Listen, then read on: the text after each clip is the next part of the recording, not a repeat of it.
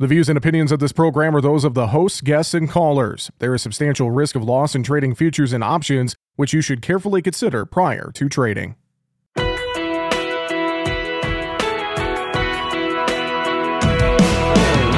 Bringing you the ag information you need. This is Market Talk, produced by the American Ag Radio Network.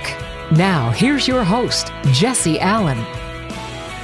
Well, we wrapped up the week on Friday with somewhat of a mixed bag across the grain and livestock trade, and we're going to talk about it here today on Market Talk. Thanks for joining us on the program. I'm your host, Jesse Allen. We have a busy show lined up for you here today. In just a moment, we're going to talk with Ted Seifried from Zaner Ag Hedge, get his perspective on the markets as we wrap up the week of trade. Also, later in the show, we're going to have a new voice here on the program. Jeff French with Ag Hedgers is going to join us and provide his perspective of what he's seeing in the markets as well. So, a busy, busy program here today as we again take a look at markets that largely just uh, kind of wrapped up with a mixed bag on Friday. We didn't see a whole lot of follow through after some uh, decent reversals on Thursday.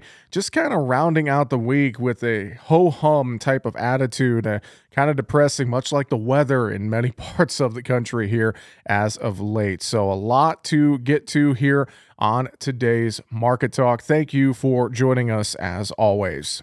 Well, joining us now here on the program as we take a look at the market action wrapping up the week of trade. We want to get some thoughts and perspective from Ted Seifried with Zaner Ag Hedge. And Ted, great to have you back on Market Talk, my friend. Happy New Year to you. We haven't talked since uh, the calendar flipped over to 2024. Hope all is well. Thanks for joining us today. Yeah, Happy New Year to you too, Jesse. Uh, all is well. Although you can say for the mild December that we had, we are certainly paying for it here in January. Um, yeah, but you know, whatever.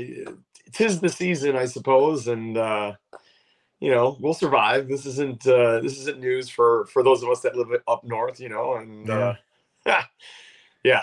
Tis we, the I, I season. we've got about 14 inches of snow on the ground right now. It's all one big sheet of ice too. So Man. yay. Well, hey, you know, maybe at the end of the day, I've talked about this with a few folks. It could be good for soil moisture, or at least help things out in the Midwest here, moving into spring planting. So we'll we'll try to look uh, at glass half full here uh, on the cold weather and the snow for sure. And uh, you know, the markets, Ted. I, I'm trying to look at these markets with a glass half full mentality too. Not a whole lot for me to get excited about though in this grain trade. I know a lot of farmers are kind of the same way. Um, your perspective here, kind of thousand foot view of what's going on in the grain markets. I know we're at lower prices. Uh, we got all this USDA data from us. We're watching South American weather. I mean, your perspective here, first part of 2024. I mean, corn and beans feels like we're getting to some lows, but maybe not. I don't know. What do you think, Ted? You know, if we're looking for a bright spot, I think the brightest thing we have to say is that we've got some very oversold markets, right? Uh, relative strength index on uh, soybeans at 28%. Uh, relative strength index on corn is at, you know, just under 30 or 29 and a half or whatever. So, you know, these are oversold markets, Jesse. Now, uh, that is not really comforting when you're looking for a bright spot. Um, you know, I mean, I, I want to say for corn, the bright spot is sort of ethanol, but then also we just saw the largest one month ethanol or one week ethanol build in, in ethanol stocks. Uh, so that's, you know, maybe a wet blanket there. Um, you can say corn exports are, are, are decent and they are, they're, they're significantly better than last year. Um, but really, I mean, they're barely on pace to beat the USDA's, well, they're really on pace or maybe slightly above pace to beat the USDA's es- estimate. And man, we don't need to just barely beat the USDA estimate. We need to beat it by, say, 400 million bushels. and we are not on pace Mhm. for that. Um, could it happen? Sure. Second season Brazilian crop. There's a big problem there. Hey, we might be in business, or at least a little bit better business than we're in right now. Uh, but that's really what this relies on now, Jesse, is we need to have a weather issue, a supply side issue uh, to do something because the demand side is not really driving this market anymore like it was uh, back when we had a, a tremendous amount of inflation and things like that. I mean, th- those macroeconomic things that we had sort of uh, giving grains and, and, livestock and really commodities as a whole the big headwinds uh, or i'm sorry the big tailwinds that we had those are really all faded into the background now so uh, we need something and, yeah. and you really begs the question of you know hey look at our growing season last year uh it's probably the most difficult growing season we've had since 2012. Now it wasn't 2012, but it, it was bad. Um, you know, really, we, we, had one of the driest uh, starts to the growing season we've ever mm-hmm. seen, kind of similar to what uh, Mato Grosso is having and down in Brazil. Yet uh, our, our corn crop, we ended up with a 177 national average yield according to the USDA. Yeah.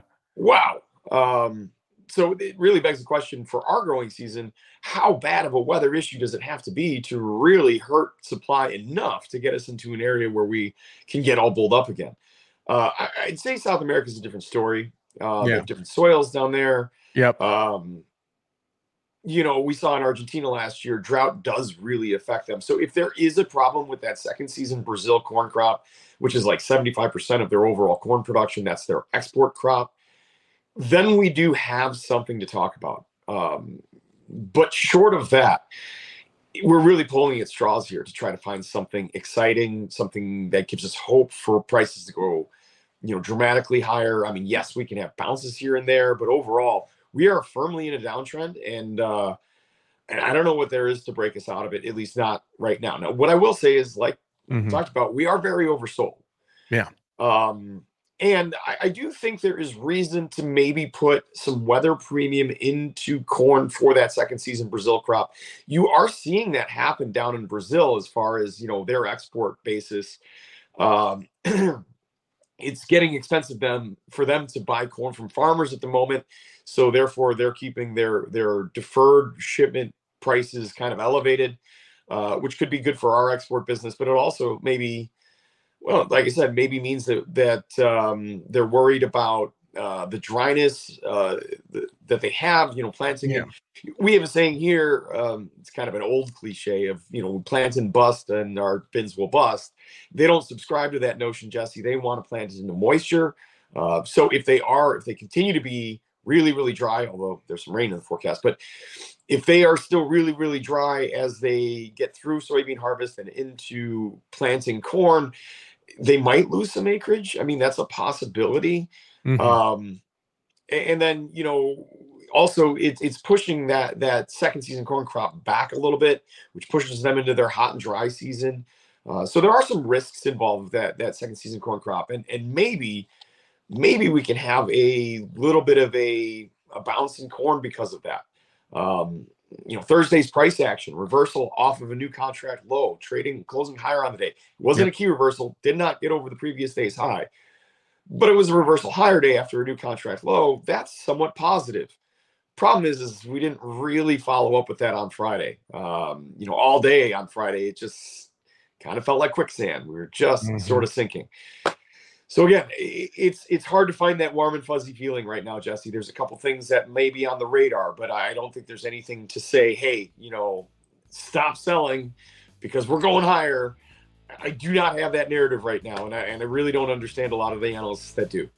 Well, good thoughts. We have a lot more ahead in our conversation with Ted Seifried from Zaner Ag Hedge. We're going to talk more about the demand side of this grain market and more.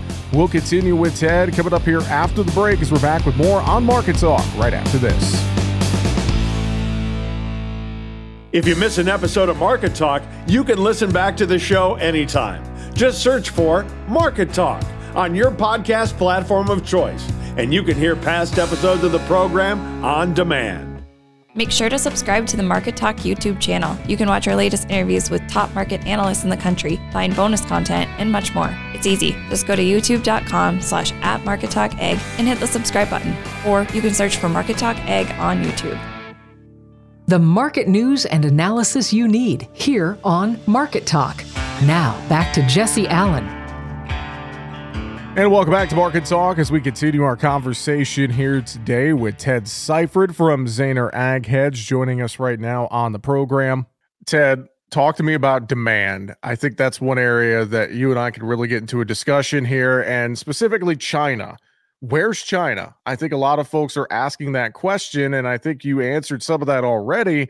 Uh, they're going to South America, they're going to Brazil, they're yeah. filling their needs with Brazilian corn and soybeans right now. Yes, we got that flash sale of soybeans to China on Friday morning.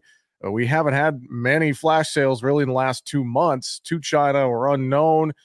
And I know there's some questions about China's economy, but still, by and large, China has shifted a lot of their buying to South America. And that is not good for the U.S. farmer, is it? No, really not good, Jesse. Uh, so for corn, um, China is buying corn. You know, they're up uh, on the marketing year. They're they've increased their corn buying by like 32 percent. And by the way, I mean just a little side note. You know, go back to China, the Chinese crop. And they said it was you know fantastic crop, and we're sitting here looking at radar and stuff like that, saying, mm, I don't know about that. Mm-hmm. I think this is sort of proving those statements wrong. So that's just China doing China things. Either way, uh, their corn buying's up pretty dramatically one, I do think they are using more corn in their feed rations. Um, you know, and I think that that is is um, sort of evident there with those with those uh, big corns, big corn purchases that they're buying. But to your point, their new friend, their new corn friend in Brazil. Wow, that's really where the vast majority of that uh, extra corn is coming from. That and the Ukraine, actually, uh, it, it's not really coming from us, and that's a bit of a disappointment. Um, and then, you know, for soybeans, soybeans is a different story because China's done business with uh, Brazil on soybeans for a long time. That's not a new thing. But where's the sense of urgency, right? If there is this big problem with this Brazilian soybean crop, uh, you know, China again has boots on the ground in Brazil. They know what's going on with their crop better than you or I. Yep. Um, and if they really, really were worried that that Brazilian crop was absolutely toast, they would be buying a lot more aggressively from us. Now, it was nice to see that flash sale, right? I mean, that was, you know, it's it, we haven't seen anything like that for a while, and it was a halfway decent sized one. If that starts happening on a more regular basis, maybe there is that sense of urgency starting to build. I don't know. I think right now you got to look at that as sort of a one off. This is the time of year where they have to make purchases like that. Um, so it's not outside of normal, and I don't think we can get excited about that just yet. And and it's reflected in how the market's traded you know. Um, but if there's a if there was a, a sense of urgency coming from China, uh, different story. The problem mm-hmm. is the fact that there isn't says one of two things. Uh, either China feels perfectly fine about that Brazilian crop, Brazilian, Argentinian, uh, South American crop as a whole, Paraguay, yeah. Uruguay. I mean, you got to look at that all as a combined thing. Um, or they really don't have the demand and like you said, there's concerns about the Chinese economy. We've seen their pork, pork prices under a lot of pressure, um, meaning pork demand is is suffering a little bit. And if people aren't buying pork, what does that say about their overall economy? I, for a very long time, Jesse, I've said, don't listen to what China says about how their economy is doing. You know, GDP, things like that. Look at their pork demand. That is the best reflection of, I think, the the health of the Chinese economy that we have sitting over here. Right. Either way their pork demand, I think, seems fairly soft right now, and that's a concern. Mm-hmm. Their crush margins aren't good, so the combination of of I think poor demand in China and I think sense of of the, you know they feel like that crop isn't maybe as bad as what some of the recent estimates that we've heard. Whatever it is, they're not buying aggressively, and if they're not buying aggressively, that whole narrative just falls on deaf ears when it comes to the market. Uh, because again, what we have is a USDA balance sheet that just is growing. You know, we've got uh, an increasing ending stocks number. The world ending stocks number went higher despite a cut in Brazil's production. Mm-hmm. Um, so these are not things that make for a sharp rally, Jesse. Um, again, the only thing that, in my mind, that would really change that is if China does start coming in here and making some splashy sales, and we start getting some weekly export sales numbers that are in the 1.5 to 2.5 million metric ton range, then I think we have something to talk about. So, Ted, uh, for farmers who are looking at their marketing plan pretty hard here, early 2024, maybe they didn't make as many sales as they wanted to or should have when prices were a bit higher. I have to think, I've been talking to a lot of folks about this. You got to be creative here and make sure you have a good, sound marketing plan and, and try to take advantage of all the tools in the toolbox here at this juncture. Would you agree with that? Absolutely. Um, you know, we've talked about it. You know, there's a possibility of a bounce, sort of led by corn, and I think soybeans would want to follow because this is the time of year where we talk about acreage. And I don't think soybeans can afford to lose any acreage. If anything, they should try to gain. Uh, so there is that possibility of a bounce, but don't let that stop you from making sales. I, I think the best thing you can do right now is just have a schedule to sell a certain amount every week, kind of regardless of the price at this point. Um, and then if you do get a bounce, reserve some bigger chunks to be sold at that time. Um, you have to continue with your marketing. You cannot go head in the sand, ostrich type, you know, deal. If you do that, um, the way that this is unfolding, the way the charts look, the way the the trends have been on the USDA balance sheets, the global carryover, the corn carryover went up by 10 million metric tons, mm-hmm. Jesse. Uh, these are not markets to sleep on. I know it's kind of depressing to look at these prices compared to where we were. Historically speaking, we are still at some decent prices. I mean, I I I know that we're you know two dollars off the in corn, right? And I, I get that, uh, but you still have to be making sales because it could get a lot worse or doing something, right? I mean, and I'm not talking basis contracts necessarily, but I'm I'm saying, you know, uh, some put protection, things like that. Um, you really have to protect the downside because the risk that we have is really very great. Uh, again, I, I, think we're banking on a lot of what ifs uh, and long shot scenarios to get these markets to go sharply higher. The bounces might be few and far between from here. So you have to make those sales kind of regardless of whether you love the price or not right now.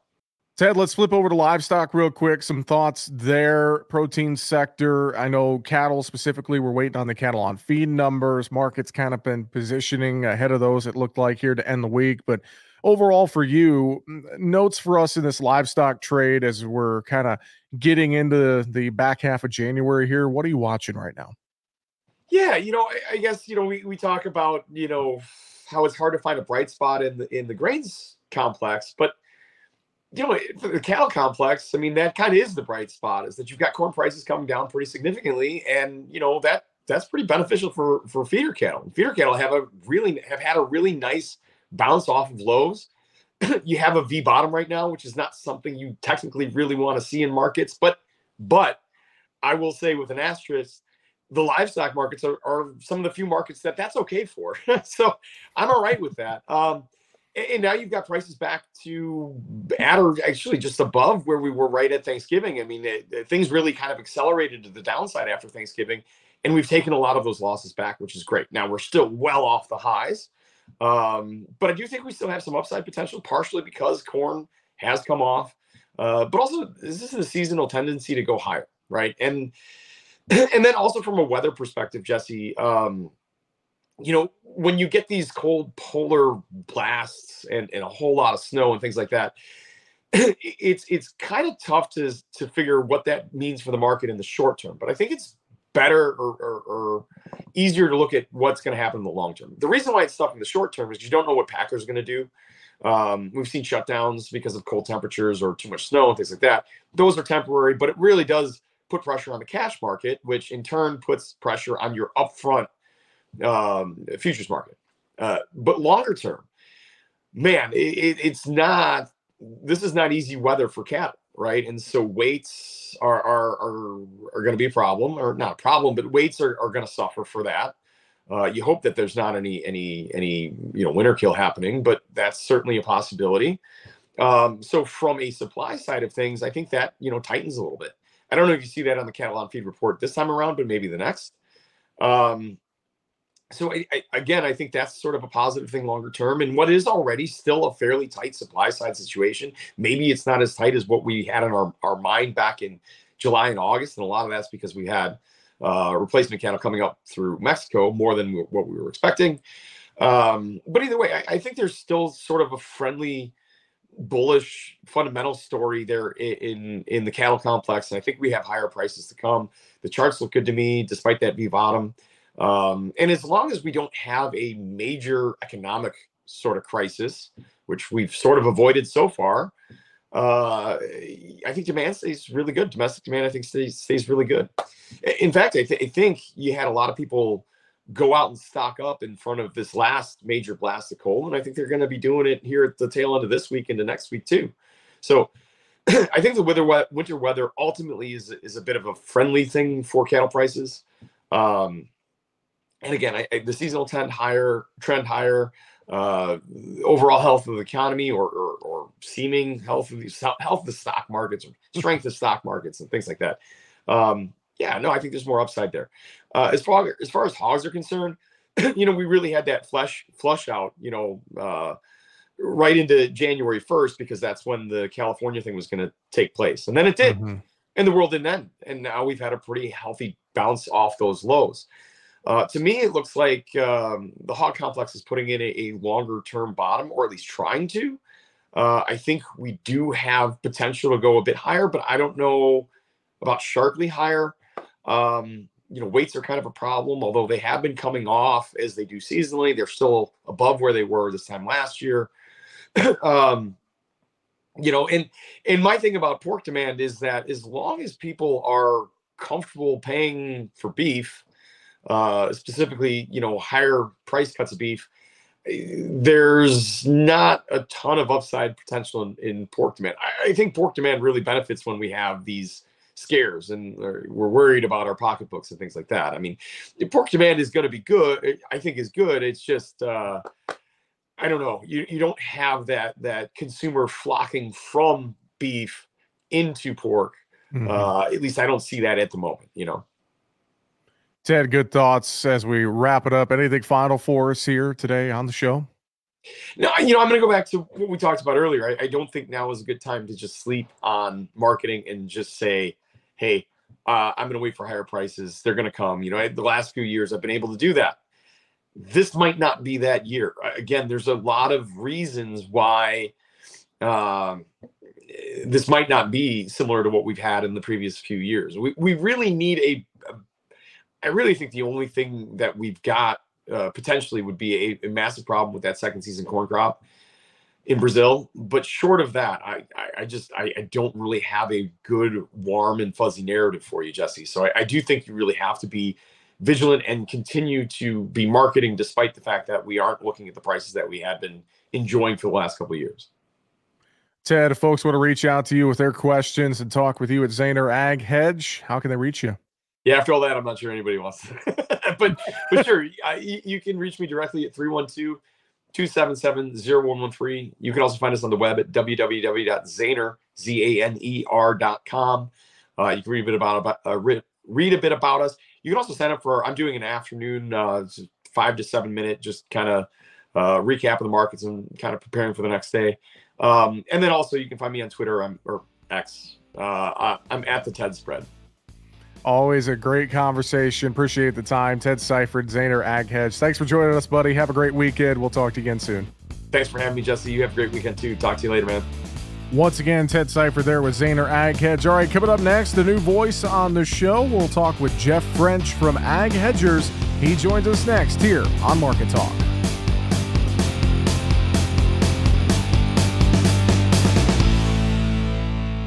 If you miss an episode of Market Talk, you can listen back to the show anytime.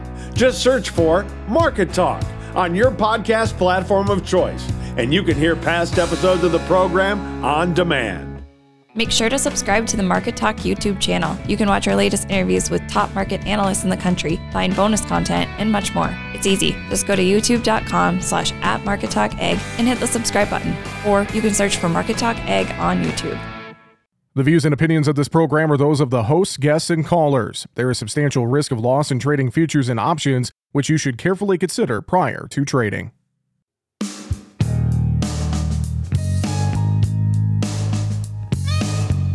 Keeping you informed with the latest market information for your operation. This is Market Talk. Now, back to Jesse Allen. Well, as we continue to take a look at the market trade, wrapping things up on Friday, kind of ended up with a mixed bag in the grains and in the livestock trade as well. Maybe not the best way to end the week, but uh, we have plenty to take a look at, no doubt. Joining us for a conversation, pleased to have him on Market Talk for the first time. Jeff French with Ag Hedgers is joining us. Jeff, it's good to have you on the show. Thanks for joining us. Hope you're doing well. Jesse, great to be here. And uh, yeah, first time and uh, hopefully not the last time on the show. I don't think it's going to be the last time. That is for sure. Appreciate you uh, joining us here as we kind of wrap up a an interesting week in market trade. You know, uh, we had all the USDA data last Friday, of course, hit the market. Then we had the three day weekend. We came back in. We kind of traded more of that data, it felt like. And then, you know, Thursday, I was like, okay, maybe we're getting a reversal in these grain markets. Friday, not so much. Really just kind of fizzled out to end the week. Your perspective, uh, just this week of trade, um, I guess I'm not finding much of a rosy picture here, but maybe I'm wrong. What are you thinking overall in grains, Jeff? Yeah, I mean it's not too rosy. I mean, like you said, we came in here uh, after the three-day weekend and traded uh, some of that report news from Friday. Uh, you know, it's you know we hit the new contract lows in the March corn. We took out the uh, psychological support of 450. Uh, that was a big number, and now we close below it uh, to close out the week. But if you go over to the beans, uh, the beans tested that $12 mark multiple times and were able to hold that area. So, you know, you got both sides there. Corn taking out the support and the beans holding the support. So I think we just got to kind of move forward here, especially in the beans. You know, Brazil right now is only two to three percent harvested. Uh, all eyes are on down there. Uh, one of the uh, main private analysts that uh, uh, we follow here is Agro Consult, and they were out this week. They did lower their bean uh, Brazil number down 153 metric tons. Still an awfully good crop, just under their record crop from last year. that was down from 158. right now, the USD is at 157 million metric tons. So, as we progress with harvest down there, we're going to get a better idea. Uh, but there's a wide range. I mean, there some of the bulls down there have it at 130 million metric tons. Um, you know, I don't know if it's going to be down that far, um, but it certainly looks like it's not a record because it was drier. They've caught some rains here recently, uh, but the northern area definitely did take the top off. But uh, um, the one thing you got to keep an eye on is the demand. Um, mm-hmm. Actually, this week we had really solid exports, uh, but you know that was expected after coming off two holiday weeks. Uh, but uh, yeah, that was good to see on the export market. Uh, pretty good export sales for U.S. corn and beans, and really the wheat too. Yeah, and, and thinking of exports and thinking of demand, I, I want to get your thoughts on that, Jeff. I mean, we saw, as you mentioned, good weekly sales. We got a flash sale of beans to China on Friday. Haven't seen one of those in a while, but you know, you bring up South America, China's largely been going to South America, and we really haven't seen, you know, many of our other big export partners stepping into our markets. I mean, I, I guess at what point, you know, how cheap do we have to go to try and stir up some demand? I mean, what what are your thoughts there? What are you feeling in terms of, you know, what could we do to chew through this supply that we have and find some demand that could help out these markets? Well, and it goes right back to so the corn. We have the corn. Uh, South America doesn't have the corn to sell right now. So, and, and our our corn is priced competitively now.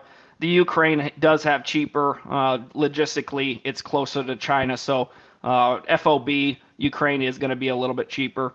Uh, but on the vice versa, I mean, seasonally, uh, this is when the China the Chinese start to shift some of their bean purchases down to Brazil and Argentina as the harvest progresses. So um, yes, the, the sales are good to see. You know, they they've actually had you know pretty good demand from China alone.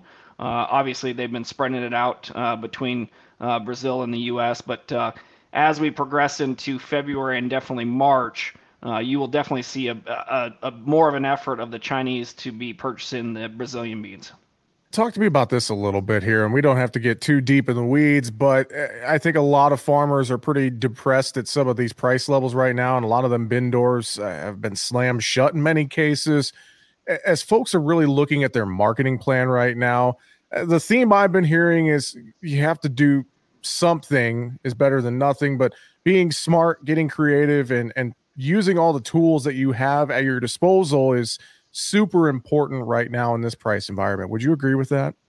Well, yeah, Jesse, but I mean, at this price environment, we've we've had positions on for some time, and now, you know, with, with the reports, you know, we'll put on some short-dated options and some cheap options, but you know, we really want to be, you know, from a seasonal standpoint, you know middle of January not a really good time to be uh, marketing grain, uh, at least the physical market.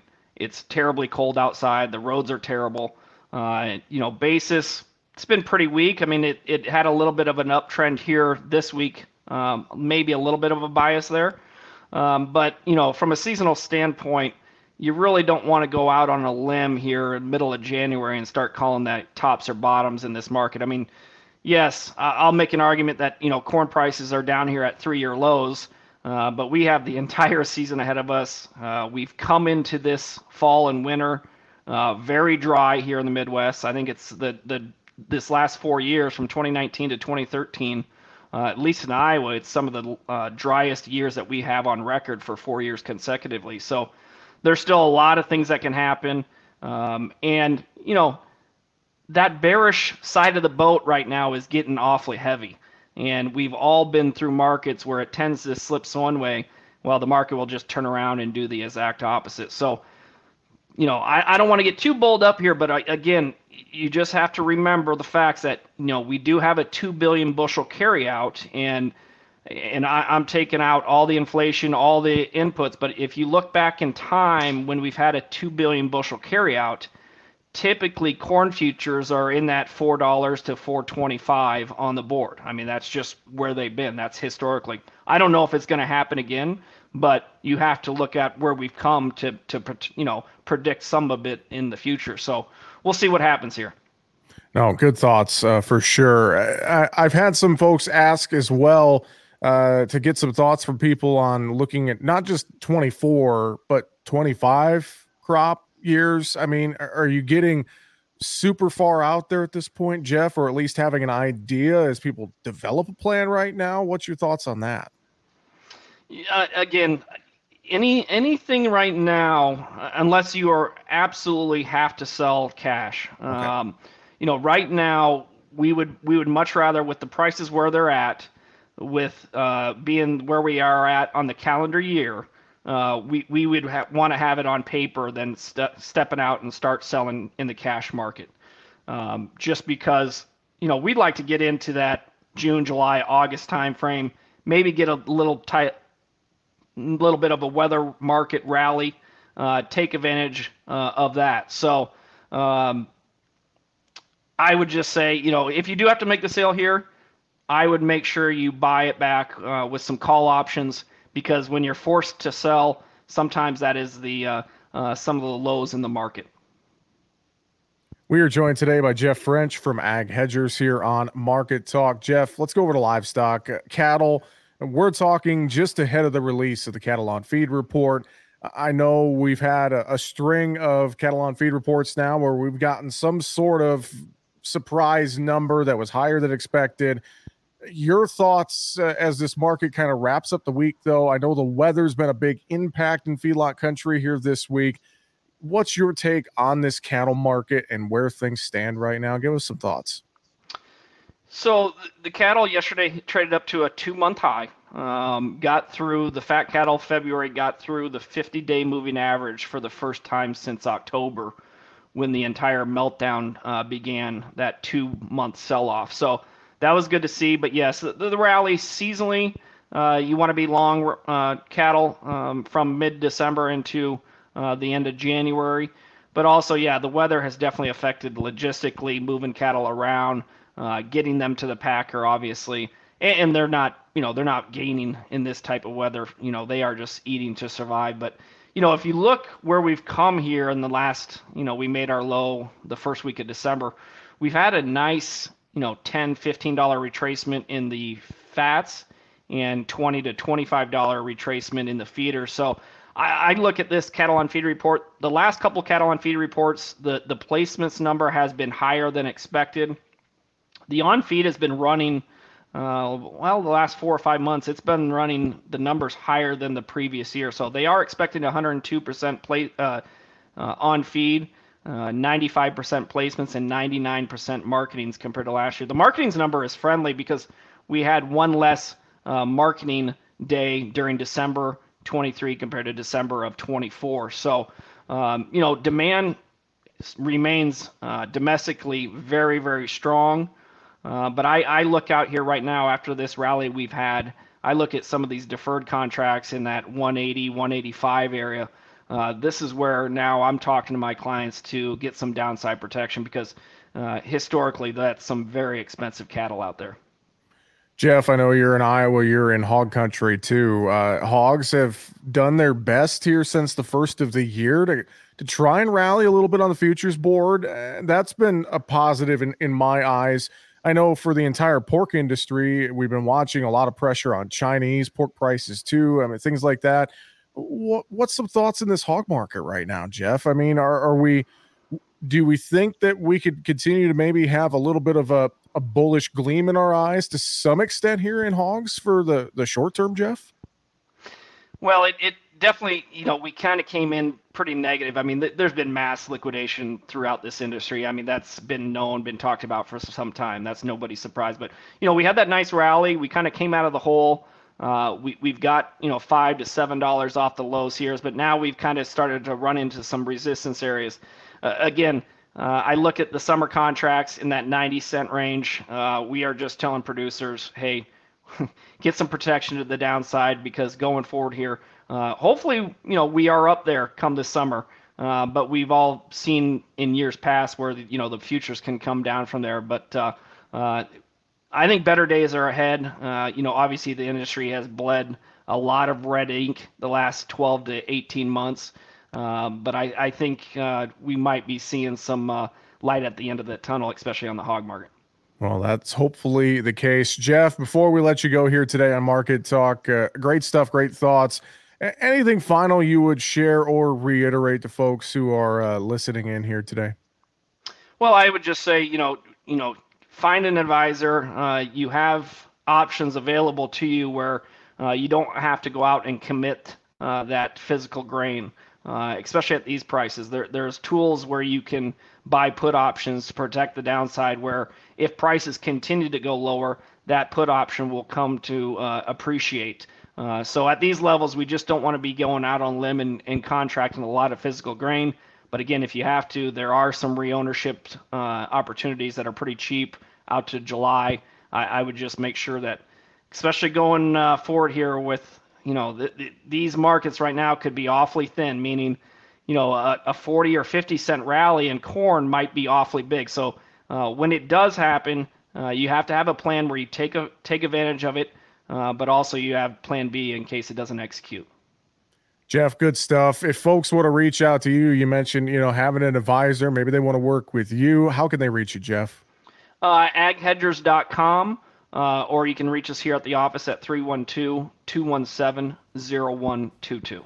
Fantastic. Jeff French with Ag Hedgers. Appreciate you being on Market Talk with us. Thanks for the time, and we'll have to get you back on the show again real soon. Thanks so much. Jesse, thank you. Have a great weekend. Once again, Jeff French there with Ag Hedgers joining us on Market Talk today. All right, coming up next, we'll wrap things up. We'll take a look at some of the closing market numbers from Friday and cattle on feed numbers hot off the press. We'll recap those on the way next here on Market Talk. If you miss an episode of Market Talk, you can listen back to the show anytime. Just search for Market Talk on your podcast platform of choice, and you can hear past episodes of the program on demand. Make sure to subscribe to the Market Talk YouTube channel. You can watch our latest interviews with top market analysts in the country, find bonus content, and much more. It's easy. Just go to youtube.com slash at Market Talk Ag and hit the subscribe button. Or you can search for Market Talk Ag on YouTube.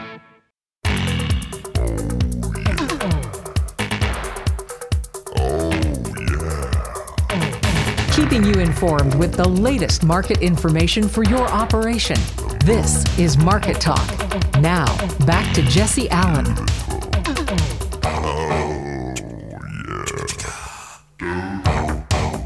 And welcome back to Market Talk. Thanks for joining us here on the show today. Good stuff on the program with Jeff French from Ag Hedgers. Great conversation. Good to have him on the show.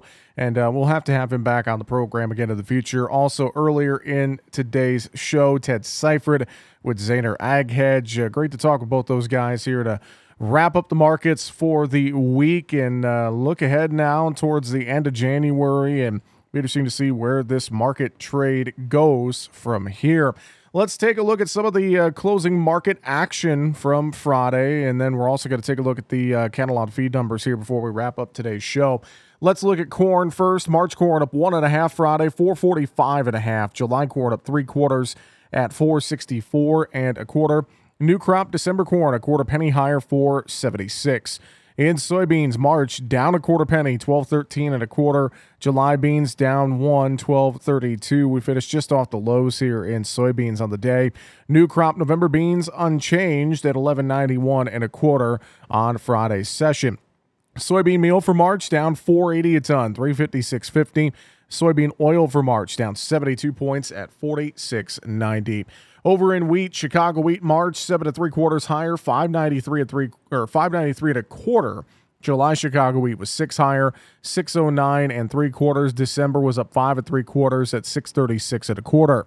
Kansas City hard red winter wheat March two at three quarters higher, 608. July up three, 614. December KC wheat up four and a half, 642 and a half. Spring wheat March seven and a half higher, 695 and a half. July spring wheat up four and three quarters at 709. December spring wheat three higher at 730 and three quarters. Over in oats, March up 13, 379 and three quarters. July oats up nine and a quarter Friday, 374 and three quarters. Canola was three to five lower on the session. In the cotton market, March up 144 points, 83.95. May cotton up 150 points, 84.89. Green on the screen in coffee, sugar, cocoa, orange juice, a little bit in lumber as well on Friday's session. In the dairy parlor, we saw kind of a mixed bag there on Friday in class 3 milk and on cheese and butter prices. Over in livestock trade, cattle and hogs. February live cattle down 45, 174.37.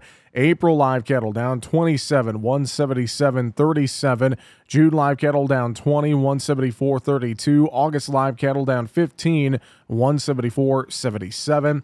Feeder cattle January 82 lower 230.10. March feeders down 60 231.95. April feeder cattle down 27 237.47 on Friday. And in the hog trade, February 35 lower 70 75. April hogs down 30 78 15. May lean hogs 12 lower 83 97. June hogs down 42 91 65. Look over at the feeder cattle index and the lean hog index as well. We saw the feeder cattle index up 142 on Friday, 227.29. Hog index up 53, 67, 87. A lot of the uh, cash cattle activity, livestock activity waiting. Uh, it seemed until the um, cattle on feed report was released to try and wrap up the week. Uh, just taking a look at feedlot country. Saw some bids out there mid afternoon, 172 live in Kansas and Texas. Small sale in Nebraska at 274. That was pretty much it, though. Uh, be interesting to see how things settle up here now that the uh, cattle on feed numbers are out into the market. Maybe get some cleanup activity late on Friday that we could take a look at getting into next week. Now, also, I, I want to take a look here at the uh, DTN cash uh, numbers for corn, soybeans, and all three wheats uh, real quick before we dive into those cattle on feed numbers. DTN's cash index for corn 420 on Friday, that was up 2 cents. The soybean index 1159, that was 8 cents higher on the day. Chicago wheat index, the DTN cash index at 526, 3 cents higher for the previous day.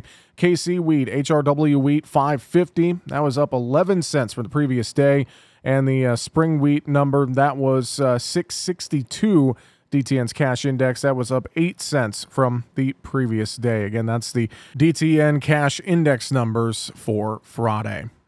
All right, well, let's uh, wrap up the show and take a look at the latest cattle on feed report uh, out Friday afternoon after the close. And have to say, I, feel like most of these numbers uh, pretty much came in as expected. Uh, folks were looking for on feed numbers to be a little over 100%.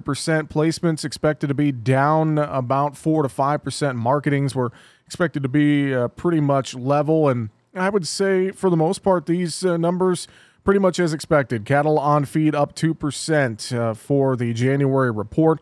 11.9 million head on January 1st of 2024. And that inventory included 7.20 million steers and steer calves, up 2% for the previous year.